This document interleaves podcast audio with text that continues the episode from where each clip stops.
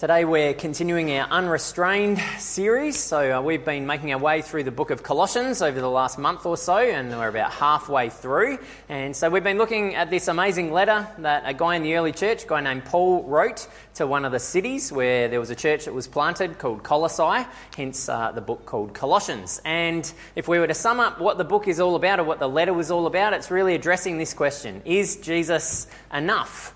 Ultimately, is Jesus enough for us to have a full, complete relationship with God? And is Jesus enough uh, to show us what life is supposed to be all about? And as we've seen over the last month or so, and uh, if you haven't been around for that and you want to catch up on it, we have a podcast. You can listen to our messages on our website and our Facebook page. Uh, we have walked through this unbelievable unpacking that Paul does of who Jesus is and what Jesus has done, and therefore who we are because of that. And it's really, really extraordinary extraordinary. Last week, we talked about a few different metaphors that Paul uses about what it looks like for us to continue to journey with Jesus. And in particular, one of the ones that we talked about is this idea of sinking our roots down deep into Jesus, which is a really, really helpful metaphor for us. Uh, and gardening in general is a helpful understanding of what uh, our relationship with God and our spiritual walk can be all about. So, whether you are an avid gardener, whether you're a wannabe gardener, as I am. Uh, whether you love having a garden that's full of flowers, whether you love a veggie garden, whether you just love the idea of having a veggie garden, I think all of us have a pretty good understanding about what makes a healthy garden grow. And really, there's two very important factors that have a significant impact. One of them is how many weeds there are in a garden. If there's lots and lots of weeds, then obviously that gets in the way of things being able to grow. The weeds take nutrients out of the soil. If you let them get completely out of control, they will also block out the sun and uh, stop the plants being able to get the sun that they need. And so, for a healthy garden, we have to rip out some weeds from time to time and get things out of the way so that the nutrients can flow to the plants. But that is the other side of it, is that a healthy garden also needs those nutrients. There's things that we can put into the soil at a minimum. Water is a really important nutrient that we need to put in to help plants grow, but also the sun. Uh, but there's other food that we can give to plants to help them to be able to grow and uh, develop the way that they're supposed to. And so that's really what we're going to unpack as we go through today's message is that Paul talks about these two things that we can do in our lives in order for us to grow in a healthy way. There's stuff that we can weed out of our lives, and there's stuff that we can feed in our lives to be able to keep growing. So, a little bit of catch up. We finished last week uh, in Colossians chapter 2, verse 15, and so we've skipped over a number of verses, verses 16 to 23. And the reason for that is that it's continuing to unpack some of the themes that we talked about last week. In particular, this question about whether we have to do religious practices in order to either get a right relationship with God or maintain a right relationship with God. And so, what Paul tackles in those few verses is things like food laws, whether there are things that you are and aren't allowed to eat, and also the importance of the Sabbath. And he says, no, there's nothing else that we need to do. Our practices are not the things that make us right with God. Jesus is the one who makes us right with God. Now, that doesn't mean that spiritual practices aren't helpful for us, particularly something like Sabbath, resting, stopping from activity is really, really important for us to be healthy, but it's not the thing that makes us or keeps us in a right relationship with God. So, we pick things up at the start of chapter 3 in verse 1, and Paul writes this. He says, You've been raised to life with Christ, so set your hearts on the things that are in heaven, where Christ sits on the throne at the right side of God. Keep your minds fixed on things there, not on things here on earth. For you have died, and your life is hidden with Christ in God. Your real life is Christ, and when He appears, then you too will appear with Him and share His glory. And so, Paul's already unpacked this for us to help us recognize that our old life, our sinful, selfish life. And when we talk about sin, it's really just understood uh, the word sin originally meant missing the mark. It's kind of the idea of a bullseye on a target. And if you miss the bullseye, that's what the word sin was used for in its original context. So the question becomes what's the target? And we believe the target is loving other people perfectly 100% of the time. And so all of us, I think, can admit, yeah, there's times where I don't quite hit that target and I miss. And another way of saying that is simply selfishness. Anytime that I think about my needs and what I want instead of others centered love, that leads to this stuff that we kind of bundle together as sin. And so, what Paul has been saying is that that sinful, selfish self has been killed off when Jesus died on the cross. It's gone, it's done, it's over with, it's buried, finished once and for all. And now you've been raised to life with Jesus. So when Jesus came back to life, you came to life as well, but you come to life living the way that He wants you to live. And that's why what we've been able to focus on today with baptism is such a powerful symbol because it reminds us of that process of dying and then rising again and saying, I let myself go, bury that, and then come back to life in Jesus. So Paul says, because all of that has happened, set your hearts on things that are in heaven. And that phrase, set your hearts, is really about focusing on what your motivations are. And Jesus spends a lot of time talking about this as well that if our hearts and our motivations are right, then that leads to thoughts that are also right, which leads to actions that are the way that we want to live our lives. If we try to do that backwards, it generally doesn't work. If we just try to focus on behaviour control and making sure that we do all the right things, but we haven't had a change of heart, a change of motivation, then at some point that's going to get too hard and we'll lose our way. And so Paul says make sure that your heart, your motivations are set on heaven and when we understand heaven, there's all sorts of different pictures of what that might, might not look like. None of us know at this point that I'm aware of. But our general understanding of heaven is simply this Heaven is the place where God's way of life is experienced 100% of the time. Heaven is the place where we get to live the way that God has always wanted us to live permanently. And so Paul says, set your hearts and your motivations on what that looks like, what it looks like to live the way that ultimately God created you to live. So, what does that look like? That's a great question. Thank you for asking. And fortunately, Paul unpacks this as we go through our passage today. He says that living with Jesus starts by us getting rid of some weeds that are in our lives. Setting our hearts on the things in heaven starts by us getting rid of the stuff that's going to stop us being able to grow. Now, I want to put a very clear caveat in place before we jump into this list. This is not a big list of do's and don'ts that we now have to obey in order for God to like us, let alone love us.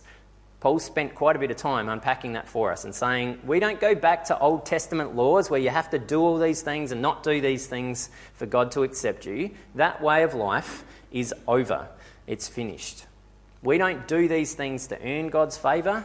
We do these things because we've already been given God's favour. We do these things because this is who we are. And we don't do the things that we're pulling out as weeds because it's not who we are. It's this complex mystery about what it looks like for us to follow Jesus. We genuinely believe that God's done everything necessary through Jesus' life, death, and resurrection for us to have a full, complete relationship with God. And yet, every day, every one of us gets up and struggles with living that out but God accepts us fully as we struggle through that in our lives. So, let's have a look. What are these things that Paul says that we should kill off in our lives? The weeds that we should pull up.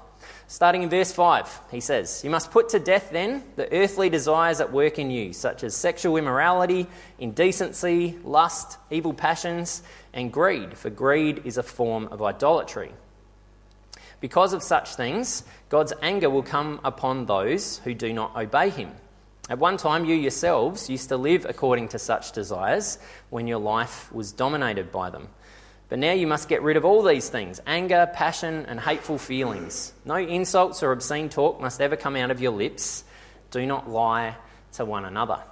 So let's quickly go through what this list looks like. Paul starts with sexual immorality. So, just kind of a nice, easy one to begin with. Paul starts with sex, and we recognize that sex is this healthy thing the way that God created it, within the boundaries of a committed marriage relationship. Anything that's outside of that starts to stray into this thing that Paul calls sexual immorality. And in particular, he calls out two things that often lead towards sexual immorality indecency and lust. So, indecency is simply a lack of modesty, acting in a way that's inappropriate, in a way that most people would say, yeah, that's probably not what you should be doing, or not what you should be thinking about, or not what you should be wearing. And lust is then about uncontrolled passions. And in particular, lust ends up getting into objectification, particularly when we think about it in the context of sex. The minute that we forget that this is about another person and they turn into an object, that's when we're heading down the road of lust. And so Paul says we need to get rid of all of those things because that's not the way that God designed us. That's not who we are.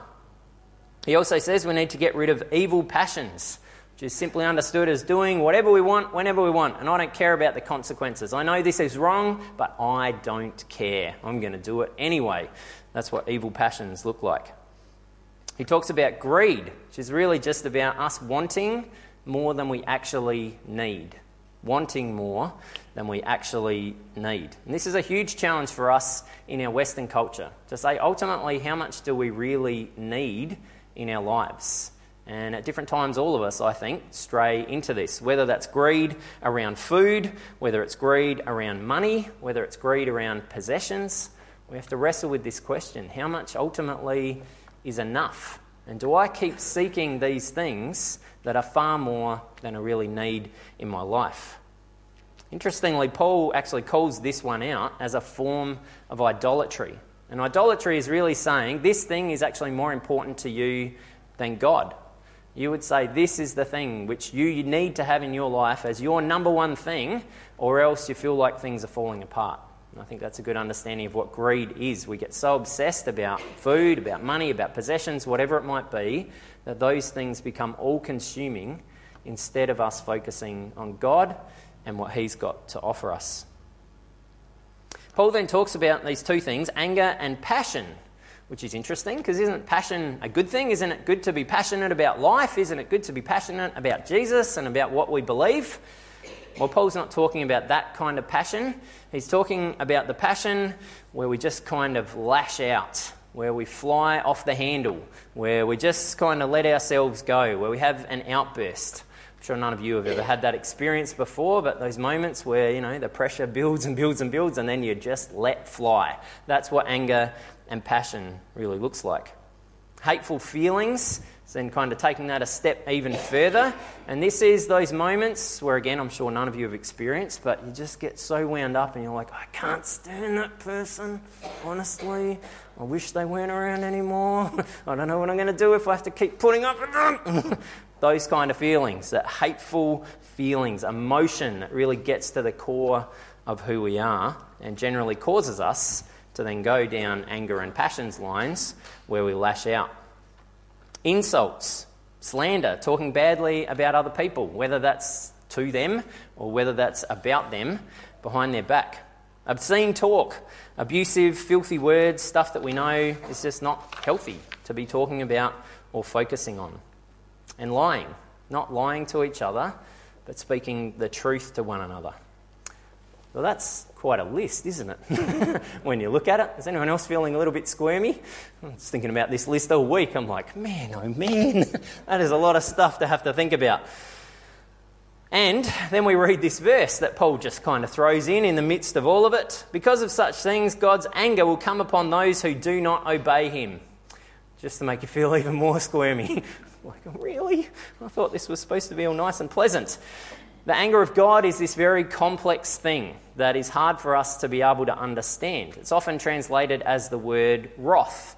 And it's hard for us to understand because, as humans, we are generally focused on that anger and passion. Then, when we think about anger, we think about that swelling up and then us flying off the handle and just letting loose, whether it's an appropriate thing to do or not.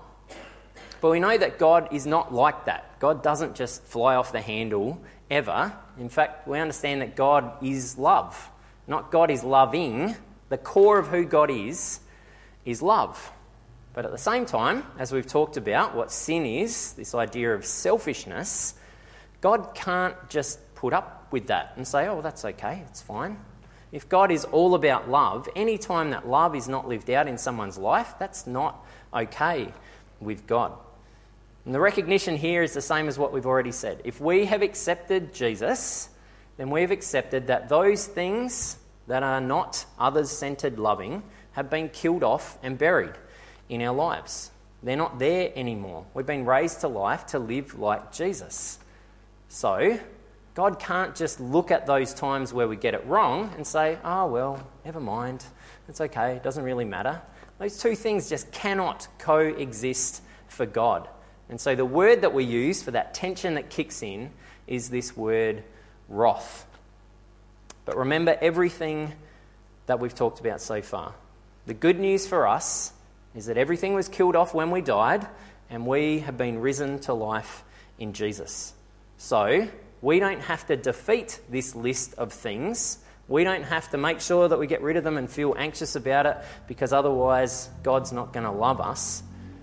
We don't have to get rid of these things so that God will love us. We get rid of these things because God already loves us. These things are not who we are. So, like weeds, we rip them out and we get rid of them out of our lives. Paul says, kill off these things, get rid of them, pull them out, take them out of sight so that they're not even in your line of view anymore. Get rid of all of them. And instead, he then gives us some positive things to focus on instead. Some things that we can feed in our lives, nutrients that we can pour into our soil so that we can grow. He also uses the language of clothing ourselves in these things. The idea that every day we get up and we put these things on in our life so that they're the things that are in our obvious eye view. Chapter 3, verse 12, Paul says, You're the people of God he loved you and chose you for his own. So then, you must clothe yourselves with compassion, kindness, humility, gentleness, and patience. Be tolerant with one another and forgive one another whenever any of you has a complaint against someone else. You must forgive one another just as the Lord has forgiven you. And to all these qualities add love, which binds all things together in perfect unity. So, another helpful list for us to be able to focus on. Let's work through them a little bit at a time. So, compassion, first of all, compassion is actually this word in its original context that talks about being moved to the bowels, which is a lovely image, isn't it?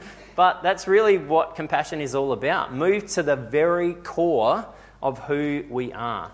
Compassion is not pity on someone, compassion is feeling so much a depth of emotion about the plight that someone else is in that I can't help but act. I have to do something about this.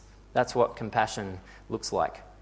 Paul talks about kindness as well, which is simply doing kind acts. And I've been fascinated over the last week as I've seen kindness come up in a number of different places quite unexpectedly.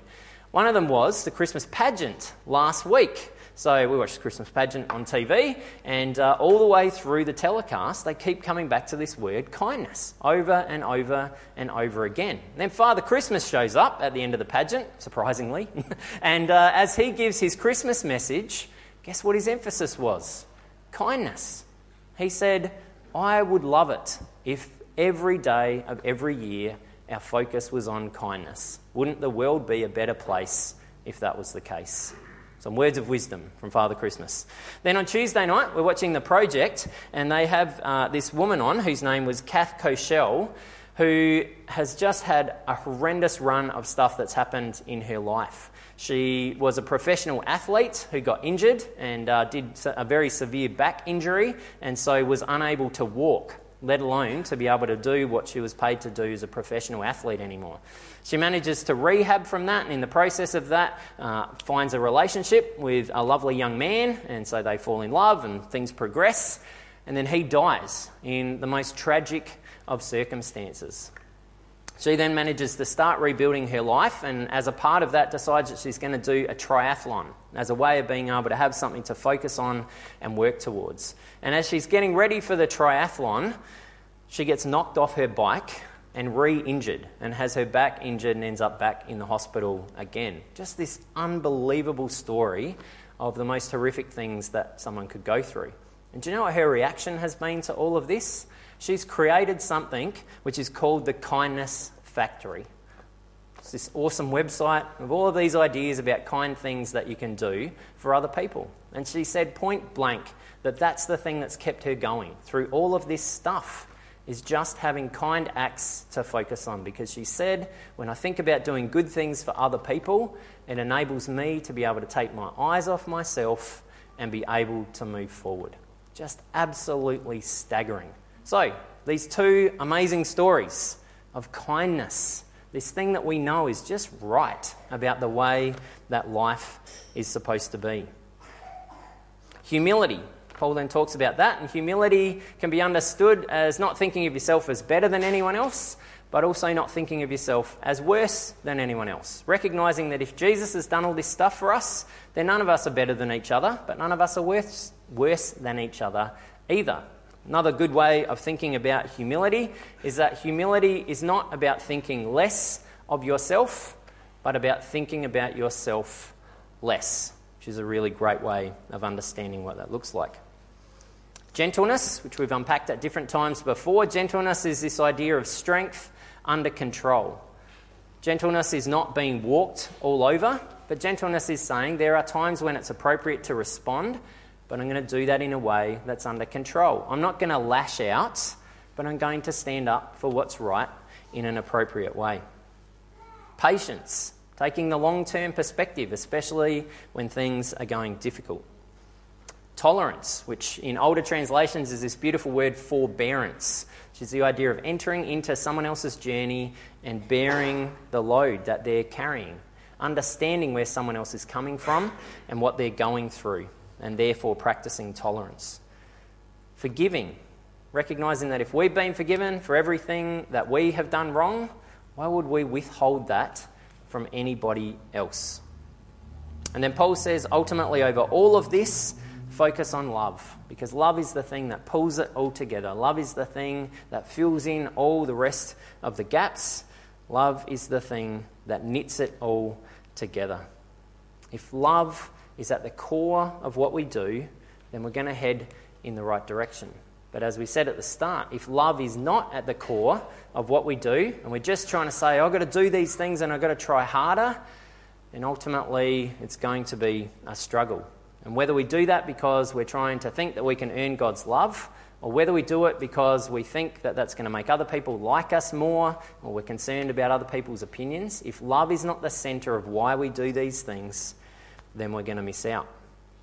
So, again, this kind of feels like fairly overwhelming list. It's like, great, so I'm not allowed to do all those things, and I'm supposed to do all of these things. That sounds absolutely exhausting. But in the end, it's not that complicated at all. It's really just about us slowing down, taking our eyes off of ourselves, and focusing on other people, the way that Jesus shows us how to live our lives. And in the end, we all have this gut feel about what we know we're not supposed to do and we're supposed to weed, and what we are supposed to do and we're supposed to feed. And Paul puts it this way in verse 15. He says, The peace that Christ gives is to guide you in the decisions that you make. For it's to this peace that God has called you together in the one body. This beautiful idea that Jesus gives us this sense of peace, which is not the absence of conflict. Sometimes when we think about peace, it's just people not fighting. But peace is much deeper than that. It's recognizing that things are the way that they're supposed to be. The sense that everything is going to be okay. When I understand who Jesus is and what Jesus has done, this sense of peace really kicks in. The image for me is sitting next to a lake or a pond and being able to just allow the water to still. There's no ripples, there's nothing else, and you can see things clearly. There's a beautiful reflection that kicks in and a sense of tranquility and serenity that's there. That's what the peace is that Jesus gives us. And Paul says, let that emotion guide the decisions that you make. In actual fact, he says it's stronger than that because the wording that he's using as he says, let it guide you, is to let it rule in your hearts. And in its original context, it was actually talking about the idea of an umpire in a sporting context or a judge in the Olympics. Someone who kind of says, yep, that was fair, no, that was out, that person won, that person's disqualified. Paul says, let Jesus' peace, that sense of serenity, be the umpire that dictates the decisions that you make. If it's something that feels like Jesus, it feels right, then run, sprint, give it everything that you've got. If it doesn't feel like that, blow the whistle and say, No, I'm going in the opposite direction. And then Paul sums it up by saying this Everything you do or say then should be done in the name of the Lord Jesus, as you give, thanks to him through God the Father. Whatever you do, do it in the name of Jesus. Whenever we talk about the name of Jesus, we're really talking about the character of Jesus, the heart of Jesus. Does this seem like what Jesus is like? whatever we do, as we go to work, as we go to school, as we spend time with family, with friends, as we look after the kids, as we do the shopping, as we do the cleaning, let all of it be done the way that Jesus wants us to live, with love and peace at the centre of it. So, as we wrap up today, here's a question for us to reflect on as we head into this week. What do I need to weed? And what do I need to feed in my life? I love weed and feed. It's glorious. You get to do both at once, but today we'll separate them out a little bit. So, what do I need to weed and what do I need to feed? We've got this table which sums it all up. That's not it, that's a song. So, I'm sure it will come up shortly. And we have a table of all of the things. So, the things on the left are all of the things that Paul says to weed, the things on the right are all the things that Paul says to feed. And so I want to encourage you to look at that list. And is there something on there that just tugs at your heart? Is there something on the weed list that you're like, yep, I know it's really time for me to pull that out of my life? I really have to get rid of that and kill it off. Is there something on the right hand side that you're like, yeah, that's what I really want to put my emphasis on and focus on as I head into this week? And if there's something that jumps out at you, practically speaking, what does it look like for you to focus on that this week? Not just i I'm going to try harder not to do that or to do that, but practically speaking, what does that actually mean? If it's anger and passion, for example, if you know you're someone who's tempted to just fly off the handle at different times, what does it look like to say, whenever I'm starting to get that feeling, I'm going to slow down and I'm going to count to 10. I'm going to take a deep breath before I respond. I'm going to try and respond with gentleness, with strength under control. If it's about hateful feelings, man, that person gets to me. As that's kicking in, what's it look like for me to stop and remember who that person is? Someone who's created in God's image, someone who Jesus died for, someone who is loved by God as much as God loves me. How can that change what my feelings are towards that person? Or it might be something on the feed side. It could be about compassion or tolerance, this idea of entering into someone else's experience and letting that actually affect me. Is there a, an area that I want to think about this week where I can stop and really think about how must it be for that person in the situation they're in and what actions does that lead to? Or it could be this kindness thing. Just what does it look like to do a random act of kindness for someone at some point this week or every day this week? But what on that list jumps out at you, and what's one thing that you can do as we head into this week? I want to wrap up by reminding us that we don't do any of this, though, so that we can earn God's favour and God's love. We don't say, I'm going to try and weed, I'm going to try and feed, in the hopes that God might then accept me a little bit more than He does now. We do these things because that's who we are. This is who God has given us the opportunity to be. So let's go into this week and live like it. Let's pray.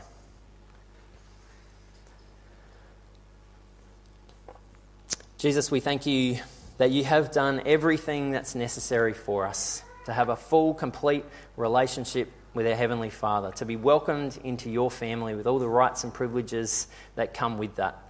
That's extraordinary. And we thank you that Paul has been so clear to us that you are enough. You're more than enough for us, in fact. And so we pray that as we head into this week, you would help us to recognize those areas of our lives where we are getting caught in that tension of recognizing that this isn't who you have created us to be, nor is it who you have called us to be. You want us to get rid of, to weed these things out of our lives that aren't the way that life is in heaven. You want us to set our hearts on the things that are, the things that reflect your heart and your character. And thank you that we get to do that in the freedom that you give us, that we get to live these unrestrained lives where we're not held back by anything at all. You've given us the freedom to walk openly into whatever you've got for us this week. And as we do, to discover more and more about what it means to be embraced by your love, to participate in the work that you've got us to do and to be your people. In your name we pray. Amen.